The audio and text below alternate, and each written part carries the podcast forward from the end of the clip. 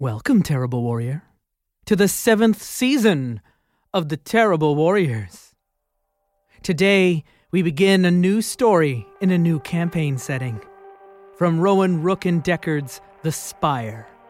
And we're going to be doing things a little bit differently than you might have been used to. Instead of a new game every month, we'll be playing The Spire for the next little while. Each week, you'll be meeting new players at the table, and they'll be coming and going and pairing up in different orders. So follow along with us as we follow the branching storylines of our resistance fighters living in the city of the Drow. And stick around at the end of this episode to learn how you can get involved in this season's production. So, shall we begin?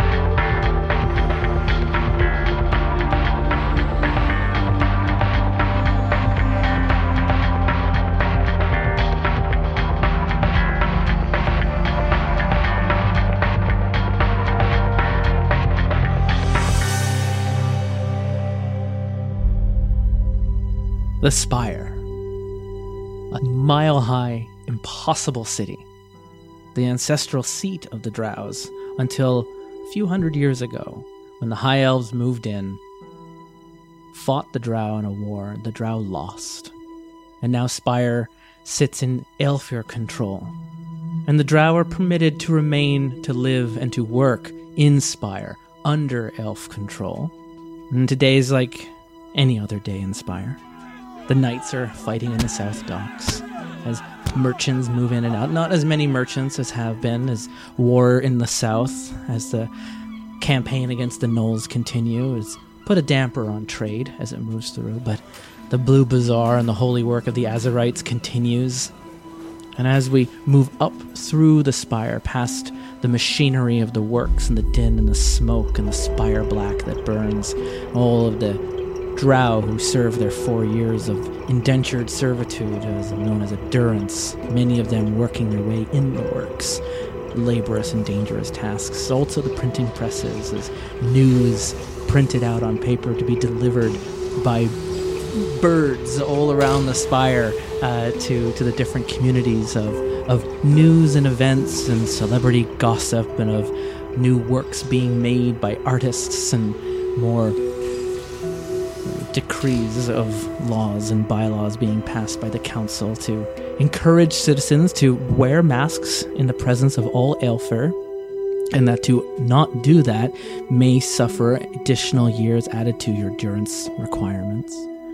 As you go through the gardens, and the gardens of Spire are quite different than you might see in other cities of Destra. There's not a lot of soil in Spire, and so the food that is growing is algae and mushrooms and other things that are more akin to being found in a cave than in a tower. And Spire isn't a tower in the sense that you might have had in your imagination. It is a building built on top of itself over millennia. It's impossible in its architecture and its shape, and it should fall over, and it doesn't. And it's so many different styles of architecture, and no one knows who built it or how many may have built it and how long it has been. It was ancient when even the Drow lived here millennia ago.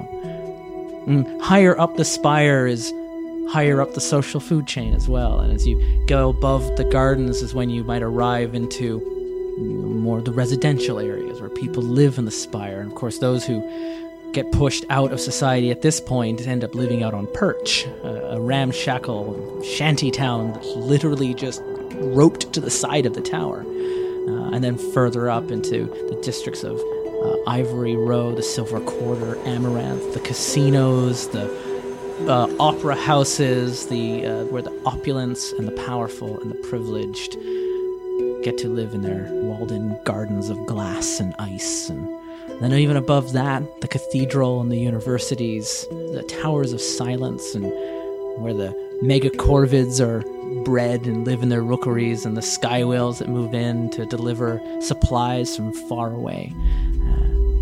But It's the day-to-day life of Spire that I find so interesting.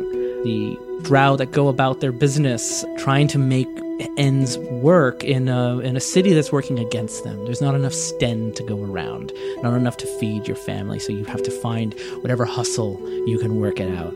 And, well, Nerys, where are you tonight? You're working a job, aren't you? Indeed I am. What is this place that we're finding you in the middle of the night as gas lantern lighters are moving through the streets, lighting the lanterns as they go, and, you know, other kids are still running around and their moms yelling at them to come inside, and the street going on oblivious to the shadow moving in the window inside of a building with all the lights turned out. There is a library of some forbidden tomes that are not open to the public. They're not to be read. It's an invitation only. It's officially a used bookstore, but it's appointment only, and there's a sign out front that says make an appointment, but there's no instructions on how such an appointment can be made. And if you have to ask, well, obviously you're just not our clientele that we're looking for tonight, sir. And I'm not their clientele.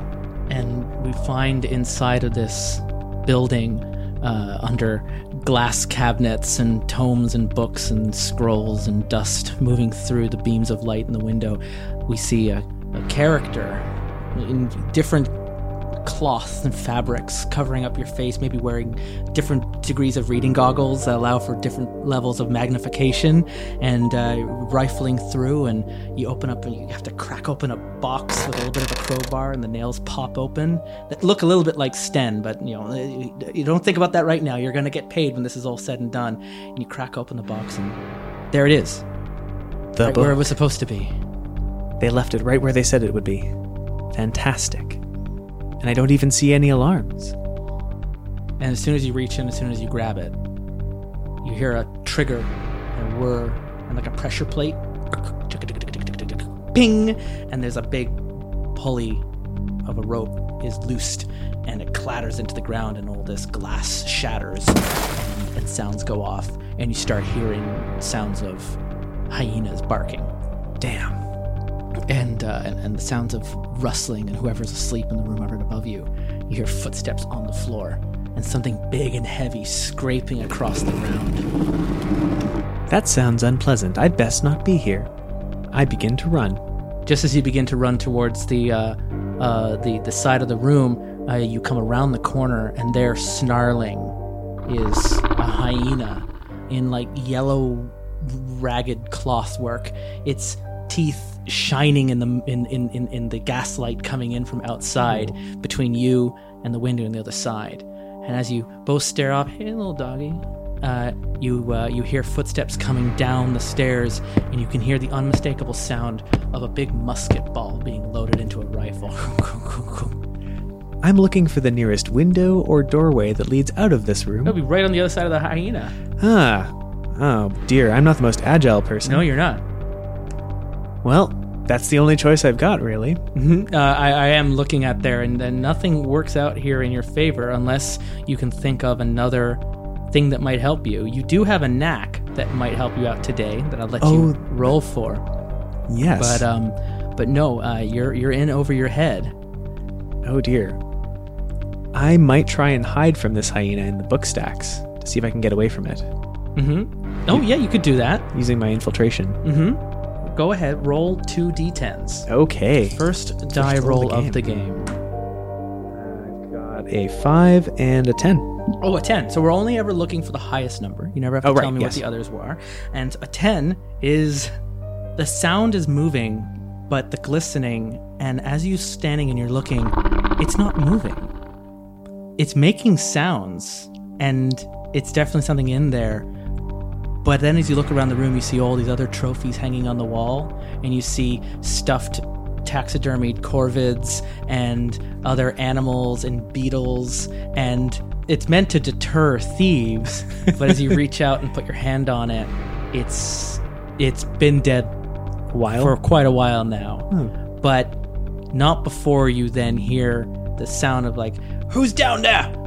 Show yourselves, and I'll make it quick. No, I don't think I will. I'm going to dive out the window. And once again, this time, just roll me 1d10 because nothing else helps you out with this. Yep. Well, or two, because you are stealing from the occult. Right. Okay. So go ahead and roll two die. I got another 10. Okay. Can I use your dice? Yeah. I know, right? Holy smokes.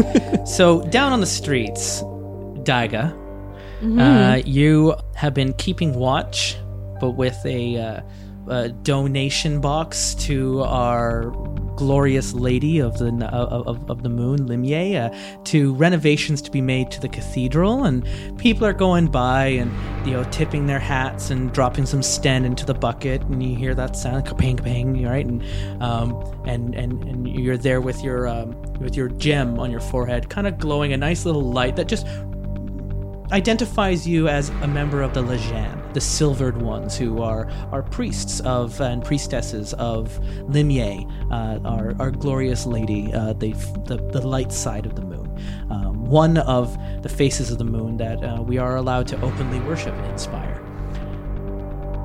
But you're not. I mean, yes, you here are working for the church, but that you are here on this corner at this night across from that bookshop, I don't think is a coincidence.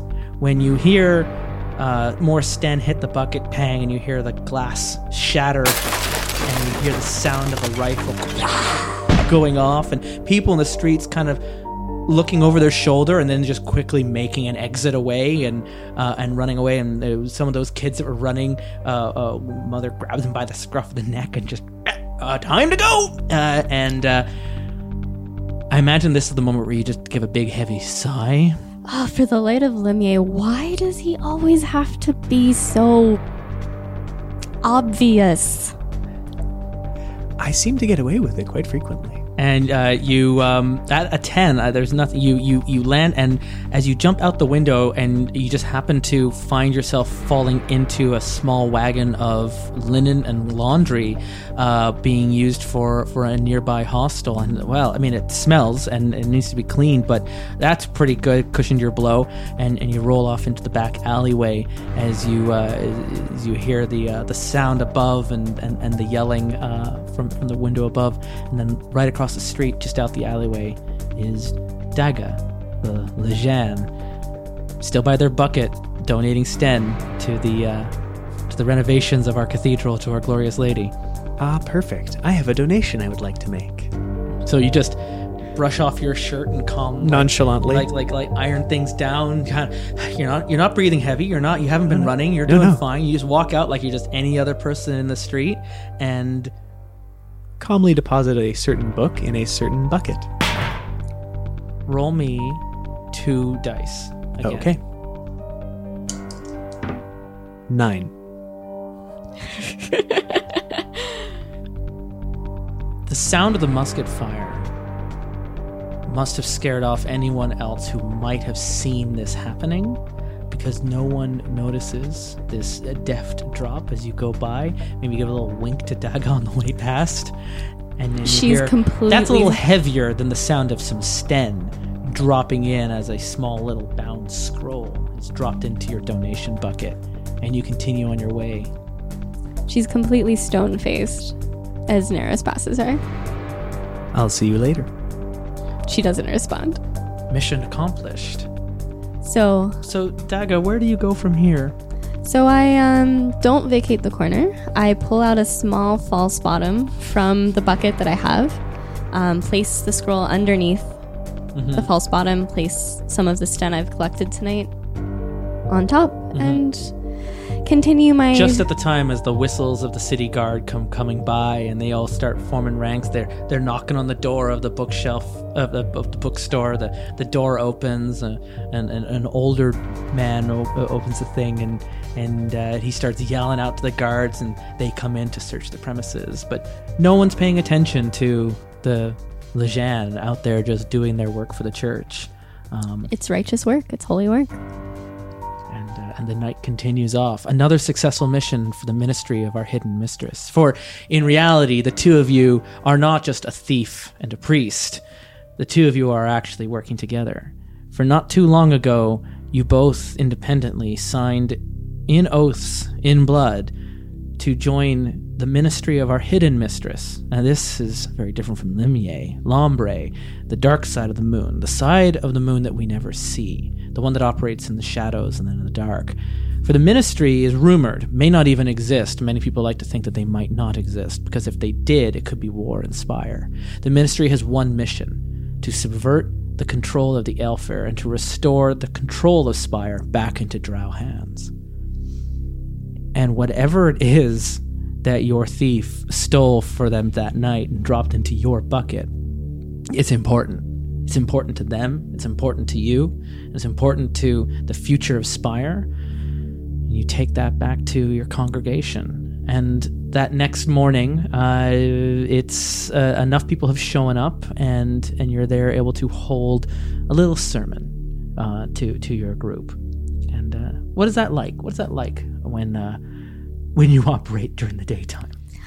I always feel it's still inside Spire, so everything's still very much artificial light. We're not worrying ourselves with sunlight.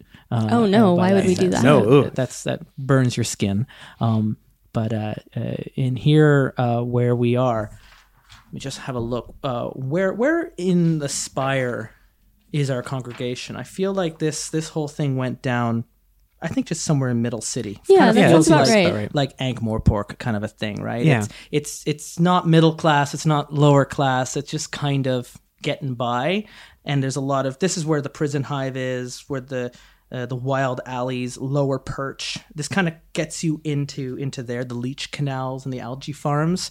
So it's a lot of laborers, a lot of workers, a lot of people that are serving durance are here. When you're done your durance and you have to start paying rent, you're probably not going to be able to afford to stay here. You're here almost exclusively because whoever owns your flat that are allowing you to live there while you do your job is probably an Aelfir landlord or a master that is. You're just doing this as part of your work. And so the next day you're at your congregation. I am. And they're meeting, and it's a ramshackle group of people. Not a lot of families here in Middle City because of the way durances are.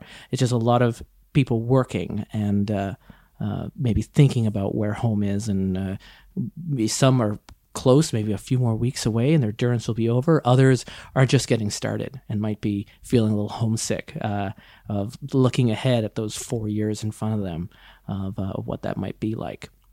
I always feel a bit conflicted when I'm ministering to my congregation. There's so much that I want to tell them and so much that I feel obligated to tell them that I know if I told them, I would ruin everything I've worked so hard for to this point. There's so many truths that we're not allowed to speak here. And it's helpful that you have an assistant who helps with this congregation, well, another fellow Lejeune. So Francis is your assistant, and Francis is already speaking to the gathering of people. It's your church is actually an older city guard watch that was abandoned or left when they moved into a newer building, a bigger building that allowed them to handle their operations, and you just happen to have a key to the place, and you set up, and squatters' rights. No one's going to tell a Lejeune to get moving if they're holding a nice church there. It's good for the community up until maybe when someone buys the place, and then you'll have to find a new place to go to. But we've been here for quite a few years. The Lejeune that I better this than a slum. And sure. So Francis is already speaking to the group of people. He's telling them about Limier is, why is it only Limier that we go before, our glorious lady? And the answers are more common than you may believe it, because that is the side of the moon that is touched by the grace of the sun. That through Limier's grace and the gift that Limier provides, we as Drow can bathe in the sun without being burned, and we can, for just a time, feel just a glimpse of what it would like to not be among the cursed. And as we continue to follow through with Limier's virtues, we can learn to be better Drow and better productive members of our society. And perhaps in some day, maybe one day not too far, we will allow to be returned into the light of the sun, and we'll be able to walk with our benefactors, the Aelfir, who look out for us and keep watch for us during the day as we work and continue to provide for the Spire. And there's some, people who've heard this before and kind of nod to it, and then he begins to lead through a prayer to Limier and to the goddess and to the power of the light and all that. And you're sitting there just kind of standing, hands crossed, mm-hmm. Taking that in. I'm scanning the congregation. I'm trying to see who I think looks the most homesick. Not the most homesick, but as you're scanning the group, you see arriving just a little bit late in his flat cap is the young member of your congregation, Donald. And he sits in the back. He makes direct eye contact with you, kind of gives you a nod, and then goes to pretend to pay attention to whatever Francis is saying. But he's tapping his foot, and he's kind of anxious, his hands on his leg. And he's looking like he's just, at any moment, he would just really like to get you aside and talk to you. I wait for a natural pause in Francis's mm-hmm. sermon. Mm-hmm. And after some of the requisite chanting is over, I go up to Donald and I say, "We could use some help in the kitchen. Would you mind?" I'd love to, Lajan. Yep, sounds good to me. And he grabs a little shoulder bag that he's got with him, a satchel, and pulls it up. And he's kind of dressed, I guess, like a newsie, like in that way. Like he's a runner is his job. He delivers messages like a courier. Gets them all around town. He's got to be fast on his feet. He's a young drow serving a durance whose job is to just deliver messages from one business to another and to keep things going. Usually messages that are too sensitive to be put through on birds or by other more official means. So they just put it into an envelope, hand it to him, and he keeps going. So he's always a little bit like hyperactive in that way, right? And takes him to the back of the kitchen, and as soon as the door closes, he's like, "I hope you don't really expect me to be doing any dishes, ma'am, because I just don't think I would just end up breaking them already with the way how stressed I am today." Turn the sink on, put some soap in it. Yeah, so he gets the sink running, and as he does, he's like, "So I brought it with me," and he pulls that satchel up to the bag and sits in there, and he was like, "Just as we agreed on, here it is, all good." You can't be a bit quieter? Sorry, don't mean to be yelling. All right, there it is, it's all good. Don't worry, it doesn't trace back to you or to anyone, but no one can hear us in here, right? Like, this place is safe. Laws of sanctuary? Laws of sanctuary. Don't take unnecessary risks. Oh, I took no unnecessary risks at all. Good, don't worry, good, took them in their sleep. Excellent. All three sides of the moon will shine on you for this. Good. Do you want to confirm that's what you were looking for? I kind of just take the satchel. I hide it under my robes, and I say, "There's a process for this." It's a little heavy. Seems a little wet. Ugh. So good. Now, do you have any other? I know I just got this one done, but the blood moon's coming up this week, and they're expecting me to, check a few more names off. Do you have any others I can use? I really just need another one. I just need another one right now. I pull a small piece of paper out of my robes. Really? And I put it in his pocket. Is there anything written onto that? He can't see it. It's folded up. Yeah, but as GM to player, is there anything written on that? I think there's probably, I'd say, 2 names. So which names that you just sentenced? Who are you agreeing to? I think, because my plan was going to be, you don't have any ideas of who you're going to kill, and you got to go find a new target. But you already are 2 steps ahead of me, aren't you? I think I might have yes-anded myself into a little bit of a hole. Let me pull back the curtain for a little bit on this little game of ours. So what we've been playing back and forth is, Donald is a member of your congregation who's sympathetic to the cause of the ministry. And one of the questions asked is, what is Donald getting out of this? And we agreed, Donald got himself into a bit of trouble not too long ago. To say the least. sign himself up with a little blood pact with a group of Vigilites who worship L'Cole, and this particular sect doesn't really care who, but that you are killing people kind of on schedule all the time. A bit of a, they don't want to see Spire change control and order. They just want to see everything burn. And the bloodier, the better. And just keep killing people off. So it's just this little death cult, and they expect a quota to be met.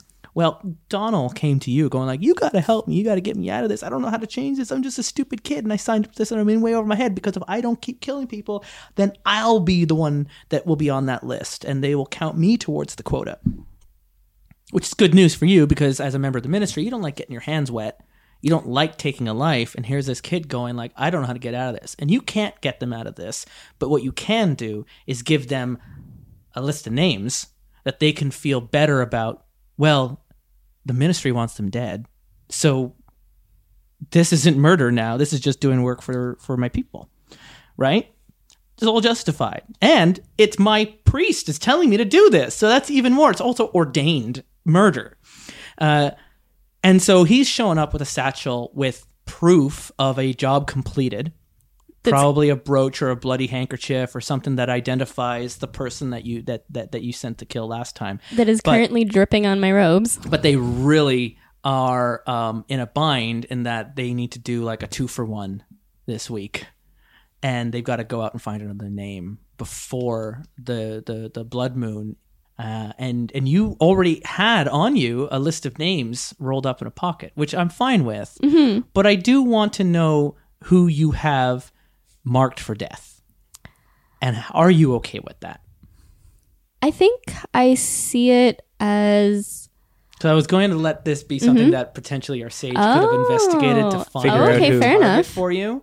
So maybe instead of names written on the sheet, it just has an address on it.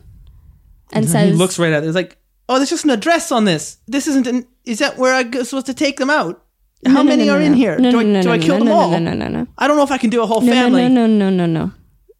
I don't always have all the answers. My friend has more of them than I do sometimes. You should talk to him.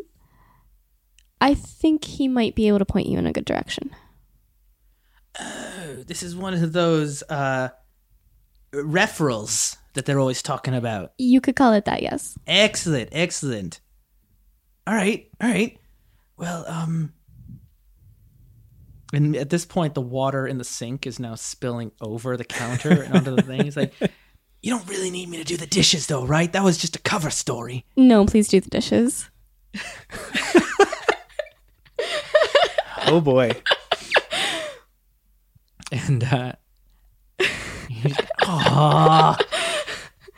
And he starts taking plates from yesterday's meal and working it through. And sure, he'll do the dishes. And I kind of pat him on the shoulder and I say... And as he does, he takes his gloves off and he's washing blood into the sink. Mm-hmm. Oh, and his hands are a little stained. I pretend I don't notice. Mm-hmm. And I say, thank you, you're doing the Trinity's work. Is there anything else you would like to do? I think that's a good scene here. Yeah. Where what we could do is then cut ahead to later that afternoon. Where is Nerys? Where would he typically be? Where's this address that Daga just gave Donald? Because he's walking down the street and he's looking at the name and he's looking up at the street signs and the markers and he's going past someone who's trying to sell off another trinket of warding and I feel like it's not an actual address; it's the space between two actual addresses. Yeah, it was 133 and a half. 133 Drexel Street, and but it goes 131, 135. There's no 133. Nope. It's just a small little crawl space, and he's looking to the left, looking to the right, and Donald even stops and he like goes up to the vendor who's selling off wooden dolls of a new fad religion from Pilgrim's Walk of there's a whole list of all right. Spiritism. So Donald's going up, and there's this vendor who's trying to sell off a new doll of a holy saint of Spiritism. It's highly scientific, sir. It's a spiritism ward. It will activate whenever you're near a demon. Should it turn to cinders in your hand, it means a demon is nearby, and you should run for your life if you aren't already on fire. And that's a joke I have actually lifted directly from Discworld, where it was a demon warding amulet made of wood that should the amulet ever burst into flames, it means a dragon is nearby and it has lit it on fire. Right.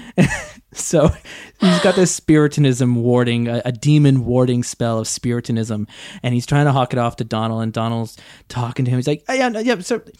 He's looking, where's 133 Drexel Street? It's a 131 and 135. He's like, 133?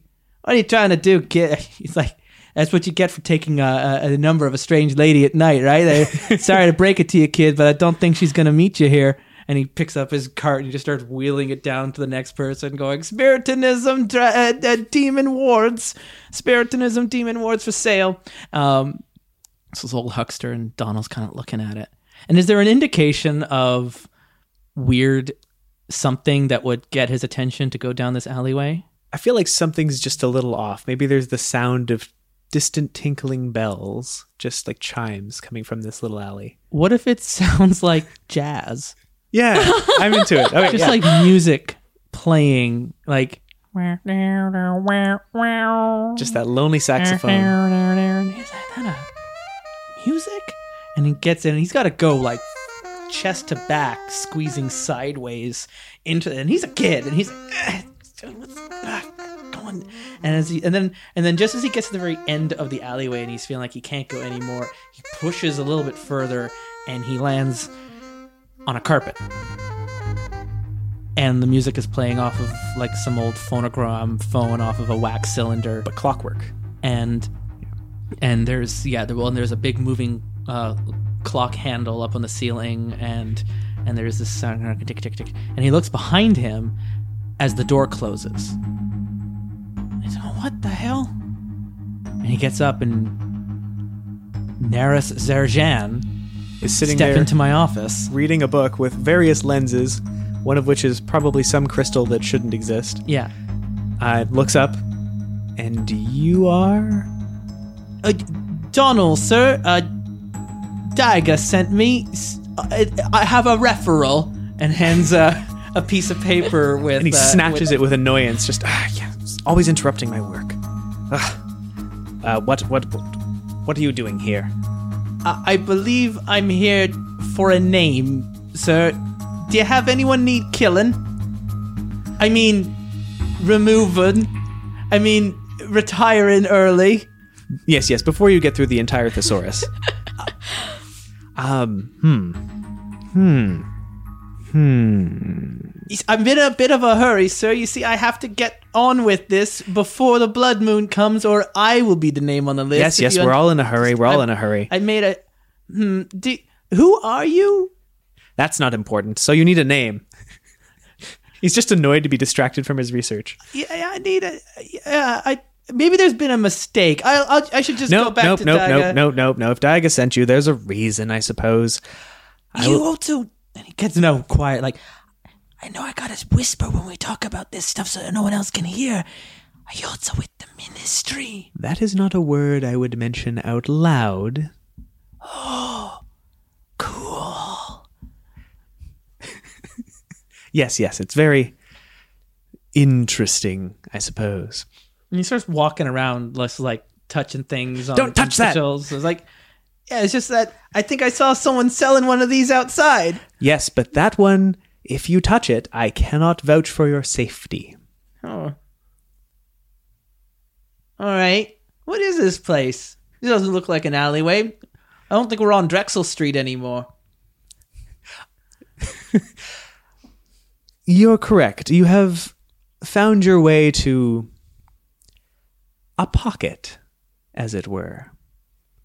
A part of the city that few ever see, and if you're lucky, you will probably never see again. Most can't handle it.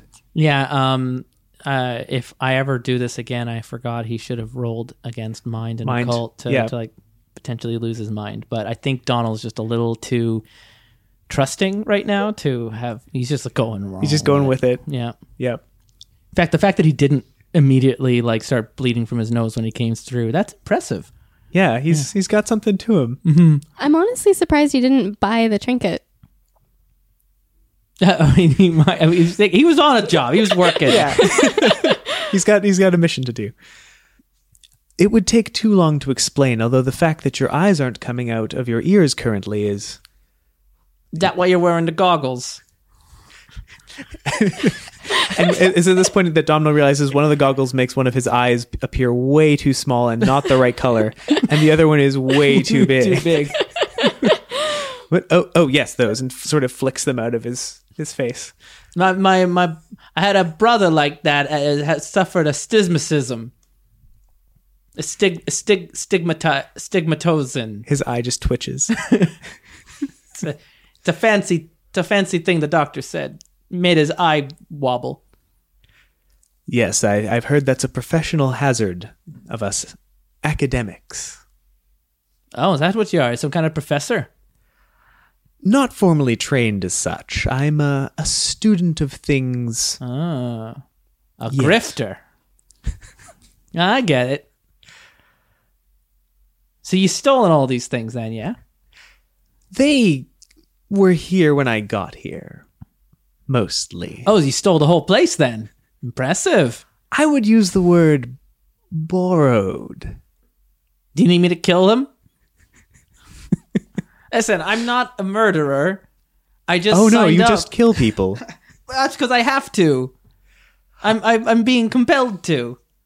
Oh, are you? If I don't, then they'll come after me and my family. You're one of those vigilites, aren't you? I didn't know that's what it was when I signed up for it, but yeah.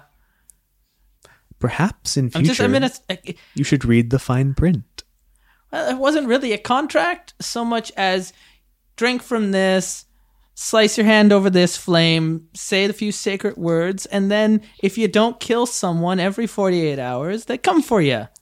Word of advice. But they took a year off my durance, so... Next time someone asks you to drink something mysterious and let blood out, I would suggest passing. Well, now you tell me. Are you going to help me or not? Yes. I will get you a name. Lady Daga's able to help me out with names. Names that need removing. When do you need this name by? Ideally right now, sir. Oh, dear. Give me a minute. And he sort of shuffles off to try and find some books of someone that might be worth getting rid of. So while you're doing this, this wasn't what I had intended to be our story. When Donald left to go find Nerys, Francis comes to you and says, Sister Daga, a gentleman's asking for you by name. He wishes to speak to you. Matters of community and business, he says. Very well, then. Please send him to my study. Yeah. And what does your study look like in an abandoned city watch guard post and an ad hoc improvised church setup? So towards the back of the kitchen, I've kind of put up some curtain rods, basically. Yeah. They kind of rope off a corner. Yeah. And I've draped some very elaborate drapery from them. Yeah. And so it's a bit of a corner of the kitchen that looks a bit more elegant. Yeah. It's than the pantry. The rest. It's the pantry. Yeah. It's the pantry. I'm in the pantry. I've lined the pantry with books. Yeah. It's my study now. Yeah. And while you're sitting there you've got like maybe a little oil lamp burning a nice warm light over the room. A gentleman comes through and sits down and starts to tell you of... He's looking for your help, and he understands that you're involved in helping members of the community when they have nowhere else to go. I take my responsibility to my flock very seriously. Yeah, but I'm not talking about your responsibilities and your flock. I understand you're part of... When there's other things that need to be doing that you don't want to be seen in the light of the moon, you know what I'm saying. I give him a very displeased face. You turn me into the guards if you want. I've got nowhere else to go. You're the last stop, and maybe you can help me out. It's my dad. He runs a toy shop here in the city, just down the road, and they're saying he was selling heretical works of the Hollows or something. He'd broken laws, and he's looking at Durance, or he's looking at, I don't know if they're gonna kill him. I haven't seen him, and he's all I got left, and it's just not fair. He's a good man, sister. He makes toys for kids, works in some of our stories and our history into it, but nothing illegal. The crimes they're putting him against, they're made up. And I've heard rumors that you help with this sort of thing. Rumors are, take from them what you will, but I do have an obligation to my flock, and I do have an obligation to keep the ways of the Drow alive. And I'll see what I can do. It's the worst part is it's the guard who arrested him. He's going around calling himself The Harvest. Like he's some kind of Aelfir with one of his fancy names. But he's the new captain in town, and he's turning my dad now into some kind of an example. You know what he does is he gets people declared legally dead by the morticians, and then he arranges to have their burial up in the Towers of Silence, where they're hung up to be eaten by birds, but they're all legally dead, so that's just how it is. I can't let that happen to my dad. It's very difficult for Jeth can kind of see Daga's expression almost change. It's almost imperceptible. Mm-hmm. She's trying very hard to keep a neutral expression, but there's this rage behind her eyes that she can't quite contain. He's been terrorizing the business owners, saying that we got to be wearing masks in public, and we have to be paying taxes to the Aelfir, and we can't be telling our stories, and we can't even make our own toys. He's been making these toys since he was in the homelands. He came here during the war, and he's set up shop, and he's just making toys. If we don't have our stories, what do we have? I'll look into it. I don't have much, but... And he has like a bag of Sten that he's brought with him. But a donation to our hidden mistress. Daga puts her hand between her eyes on the bridge of her nose and just says, "Quiet. Quiet. Quiet." She puts her hand on top of his hand that's currently holding the money. Mm-hmm. You and your family need this. And I will see that justice and balance and honor is done. And she removes her hand. He takes the bag and he puts it back into his pocket, and he just kind of thanks you, and he works his way out. So you've got one kid who's looking for someone to kill. I do. And you've got someone else who's... He doesn't even know if his dad can be rescued, but he's pointing out, you know, there's this district is being terrorized. So by a guard captain of all people. Of all people.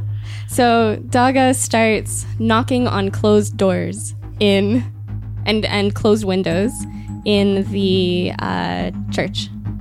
Are you attempting to intentionally find a back door to the vault? Yes. Okay. Oh boy. So when you do, you start hearing inside while you and Donald are talking. What's our hearing? Dun dun dun dun dun dun dun dun dun dun dun dun dun dun. So I tell and Donald, like, is that some kind of new percussion avant-garde? thing up from the ivory row. No, we need to be somewhere else. You might want to sit down for a second. And he walks over to the record player and changes the wax cylinder. Oh, so we don't... The door doesn't bring Daga to you. You bring... The door to Daga. Oh, God. And so the whole room just So you're just in like a trolley car on the Vermissian way. Yeah. That's, okay. But it doesn't look like one. No, like you wouldn't know. And so the whole room just kind of like his stomach, everyone's stomach kind of goes inside out. It's that scene in Battlestar when they go to hyperspace. Right? Yeah. Everything just kind of goes. Yeah. Yeah. And the music is completely different. Yeah, you start playing the record in reverse. Oh, no, different record. Like, it's like Baroque or something. Oh, yeah. All of a sudden, it's just like neoclassical Drow from the free cities of Yeast. And it's all like, kind of sounds like duddocks and... You recognize it as church music? Okay. Can you roll for me 1d10? This is for Donald. Actually, I'll roll it for Donald. Yeah, sure. Okay, and... For you, as you knock one, the door opens and there's like a pressure shift and you're pulled through. Okay. Whenever you do, you have to roll resist plus occult, and you have to succeed at that roll or suffer mind stress. So I don't have anything in occult? You don't have any, but you do have resist. So you'll roll 2 dice. 6. Why didn't I use Sean's dice? Right? Right? Mine. It's a success at a cost. Now, you're not going to mark it. I'm tracking for you. Right. But you take stress to your mind in the process. Take 2 stress to your mind. That is all my free slots. Yeah. Oh, boy. Exactly. I don't like having to do this. I will, but I don't like it. You get used to it after a while. Yeah, so this is actually, that's what it is you open this and it goes through, and whatever resistances you had from your daily meditation and your time going, you're like, this partnership brings you right to your frayed edge every single time, and whatever calm you had, whatever composure you brought with you this morning when you've talked with both Donald and with Jeth, all these people coming to you with your problems, the minute you open one of these doors and you're pulled into that vault, then it's all your problem now.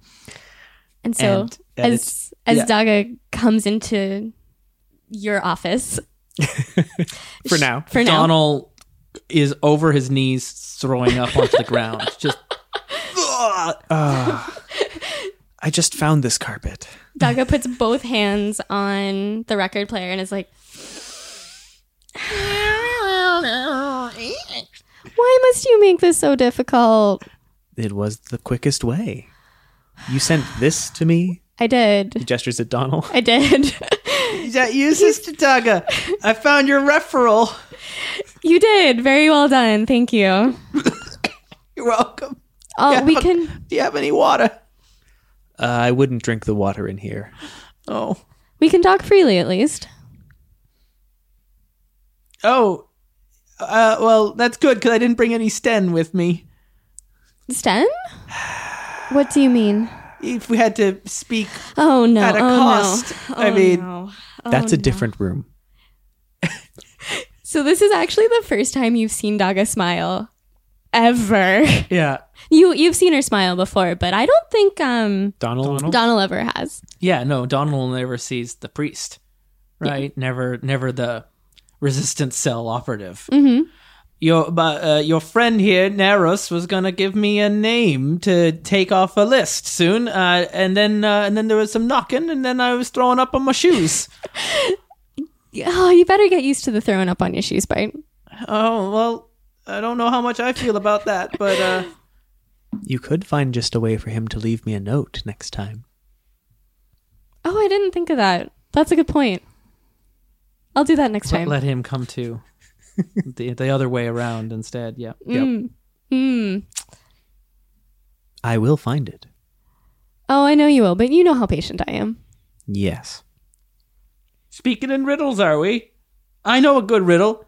What's red and black and has 3 legs? One of the books on the shelf. Oh, I know this one. It's kind of like you hear it from one of the bookshelves. Oh, that's good, because I completely forgot. So I'd really like to know what the answer to this is. Daga addresses the book. Go on. Tell the punchline. Oh, dear. Now I have to come up with a punchline. To give us an answer to this riddle, send us a message with hashtag Spire Riddles to our Twitter account at Dice Warriors.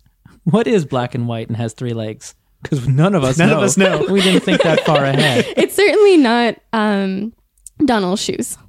Oh, they're a very different color. And now several colors, thanks to that fruit I had this morning in the market now being all over my shoes. Yikes.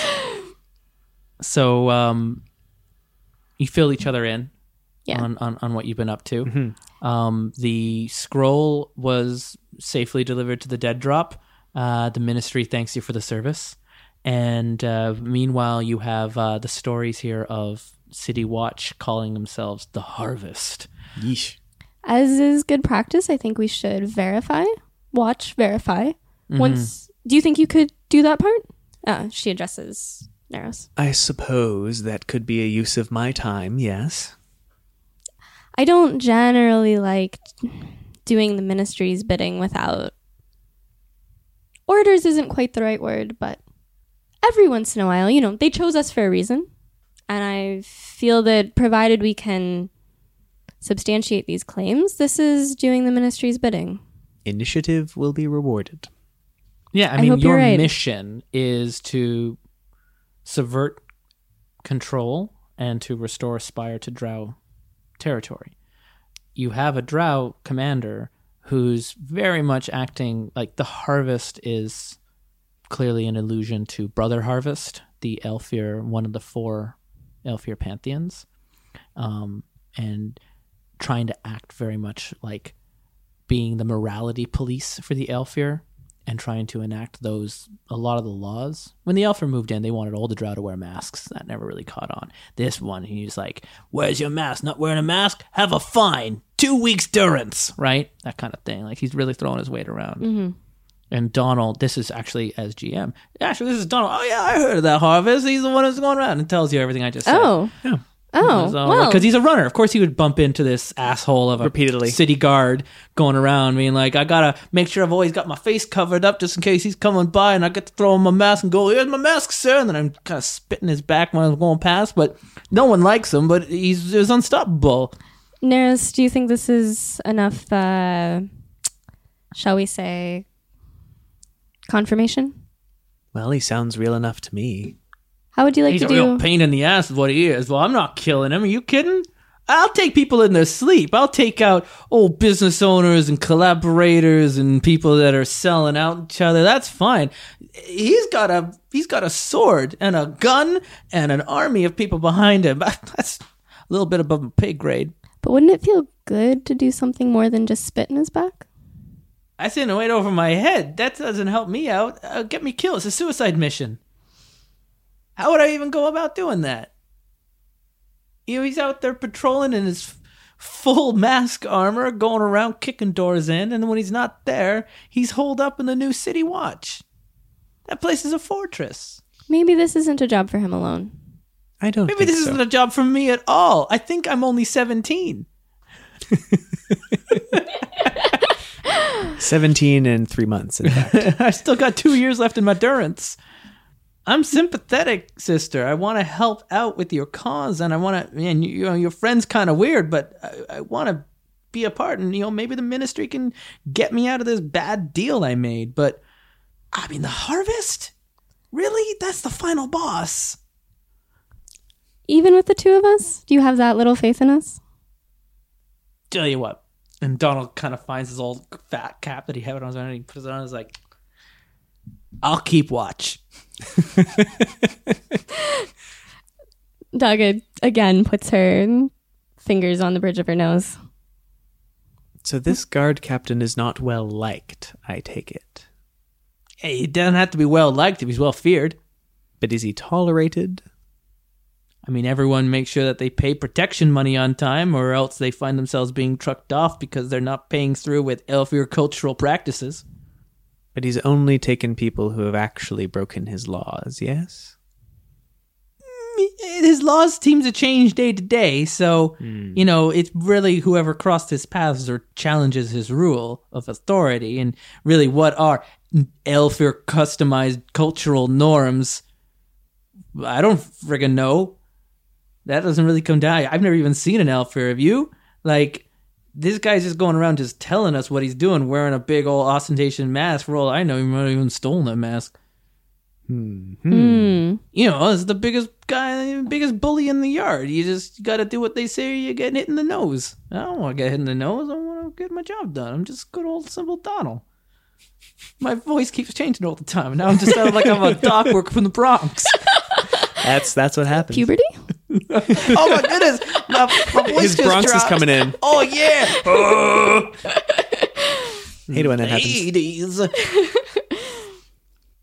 I know you're a bit more of a Shiv kind of a guy, but that's not the only way to do things.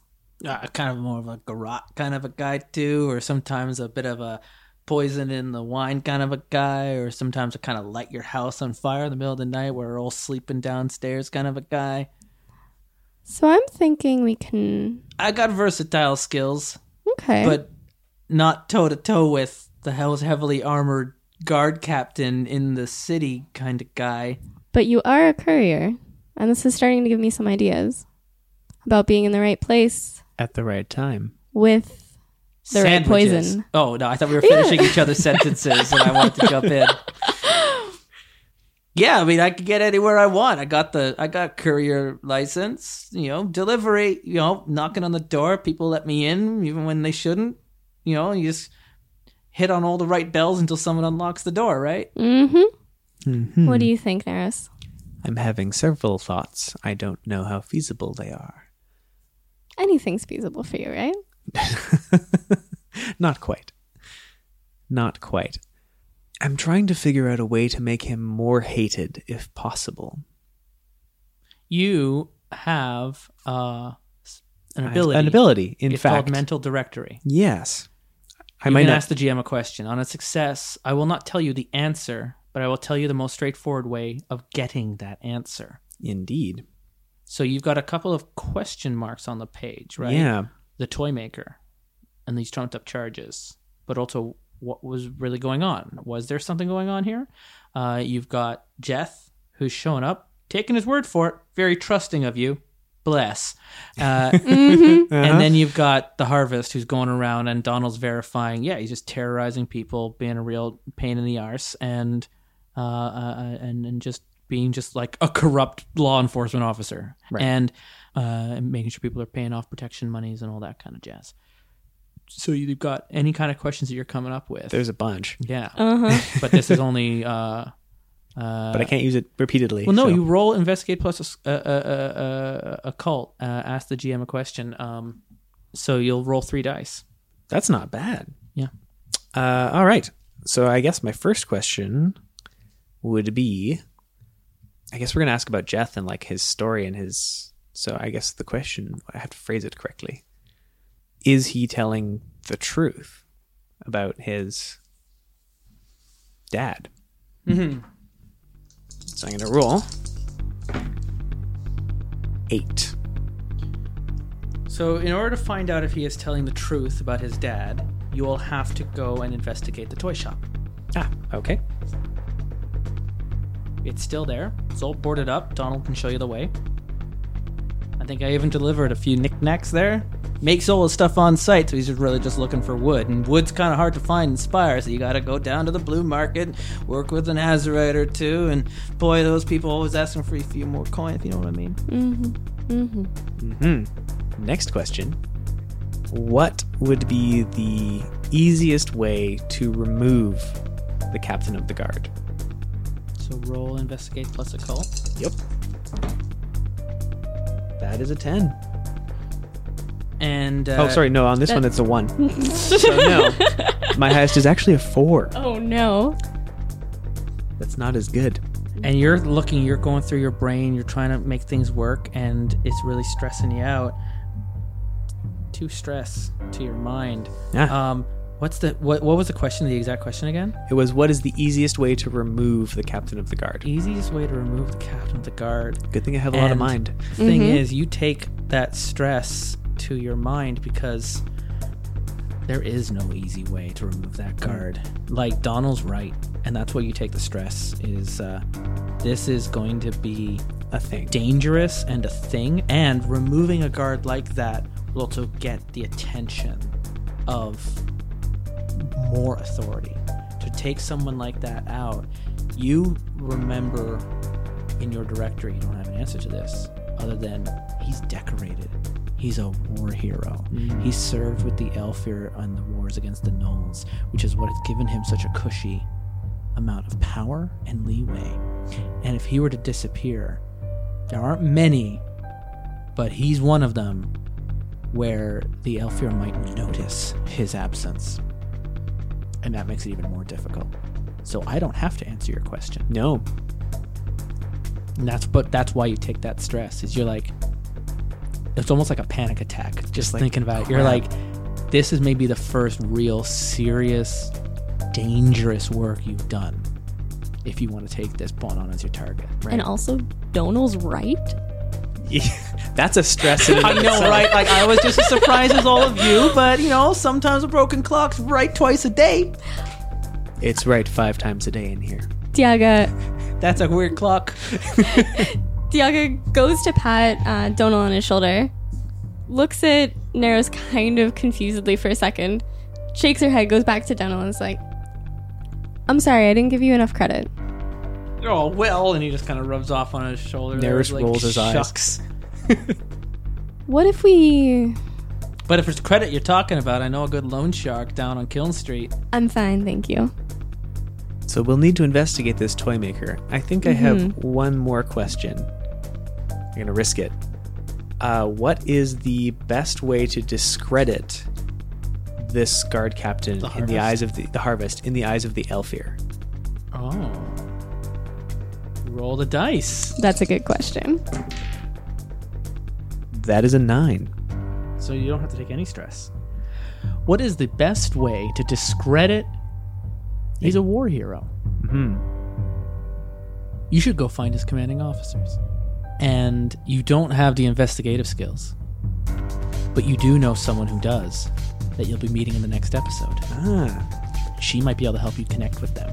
And if you can find the people that the Harvest worked with, you might be able to find if those medals were earned or not. Find out what really happened on the front line, because sometimes history is written by the winners. That would be what you have. You'd have to leave this district, go somewhere else, Spire. It might take you all the way down the Red Row, but if you can find other people that fought with or fought against, you know, they do say that there are gnolls hanging out in the fighting pits of Red Row. If you could find some gnolls that know what really happened with the Harvest, you could find some proof about what they did. You could make it too much trouble for the Aelfir to continue to support them. Mm-hmm. But this is a little bit outside of your wheelhouse. Yeah, that's not. So it's a good thing that you know another sage that you'll be meeting with actually on Wednesday. How convenient! And our next episode, we'll have you joining up with another sage played by Cassie Chu. And that gives you a nice beginning hook of why you're going to be off to approach. And Daga, you're just going to have to hold still because Nerys has a plan. And that's never good when they say it, but it always turns into something. It always turns into something. Oh, and Donald's like, oh, you hear he's got a plan. Oh, this is great. This is going to turn out fine. It can't get worse now. Daga just has a complete stone-faced look on her face. And she just kind of shakes her head a little bit. Don't worry, I'm sure when it's all said and done, you'll be able to take the full credit. She just actually doesn't have anything to say. She opens her mouth as though she's going to say something and just doesn't. She's completely speechless. Nerys just says, she sure can.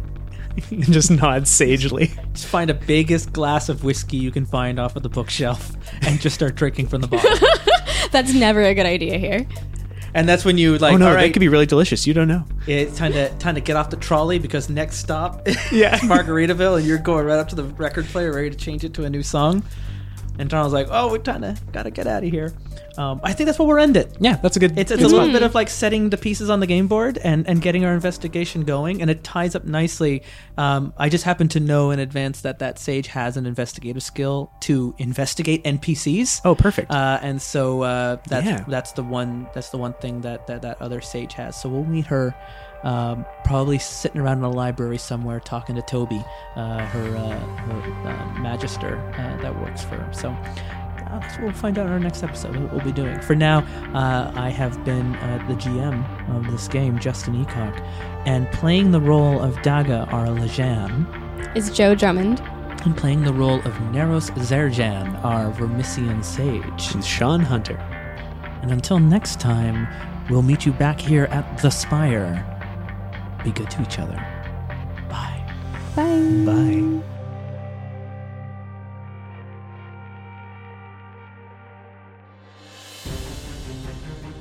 The Terrible Warriors will return next week with the next episode in our ongoing Spire campaign, where Nerys is going to meet up with Lysana, another Vermissian sage, played by Cassie Chu.